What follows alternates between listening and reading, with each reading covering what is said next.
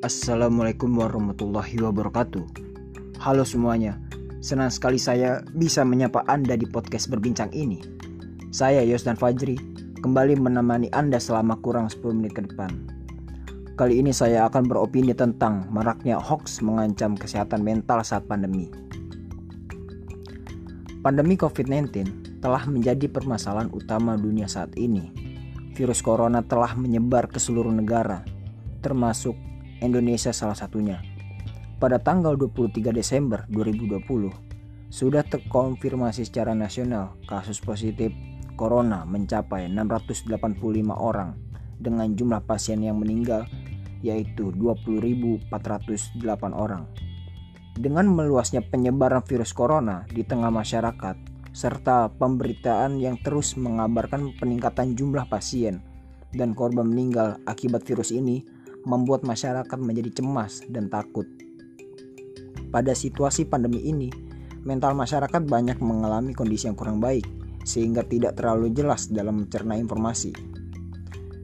Banyaknya informasi hoax yang bertebaran terutama di sosial media malah menimbulkan kepanikan sosial sehingga dapat mempengaruhi kesehatan mental masyarakat. Berikut ini beberapa saran dari Organisasi Kesehatan Dunia WHO dalam menjaga kesehatan mental kita. Yang pertama, sumber informasi yang terpercaya. Dalam sehari aja kita menerima banyak sekali informasi terutama dari grup-grup yang yang diisi di aplikasi pesan kita walaupun informasi tersebut disebar oleh keluarga atau teman. Sebaiknya kita berhati-hati karena tak menutup kemungkinan itu adalah berita hoax. Pastikan selalu memantau perkembangan virus corona dari sumber yang benar-benar terpercaya. Contohnya dari situs WHO, Kementerian Kesehatan, Republik Indonesia, dan media terpercaya lainnya.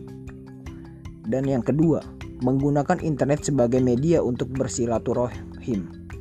Demi menghindari penyebaran virus corona dan juga untuk memutus rantai penyebaran COVID-19, sebisa mungkin kita menghindari kontak fisik satu sama lain.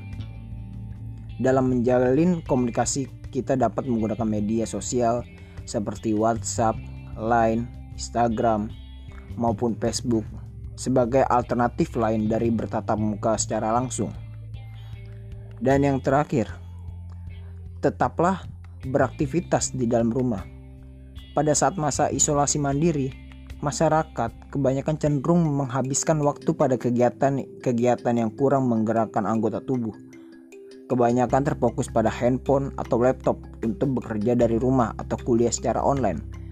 Tubuh yang kurang bergerak cenderung akan meningkatkan tingkat stres seseorang, sehingga penting untuk melakukan kegiatan yang banyak melibatkan pergerakan anggota badan, seperti olahraga sederhana, yaitu peregangan otot, atur pola pernapasan, dan jangan lupa untuk mengkonsumsi makanan sehat dan seimbang serta minum air putih dan juga harus mengkonsumsi yang lainnya.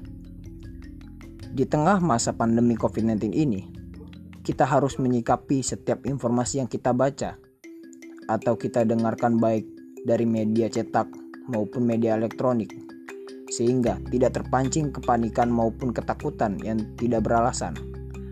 Kebenaran informasi yang kita dapatkan akan mengarahkan setiap tindakan kita pada hal yang benar. Ayo, jaga kesehatan mental kita untuk melawan COVID-19.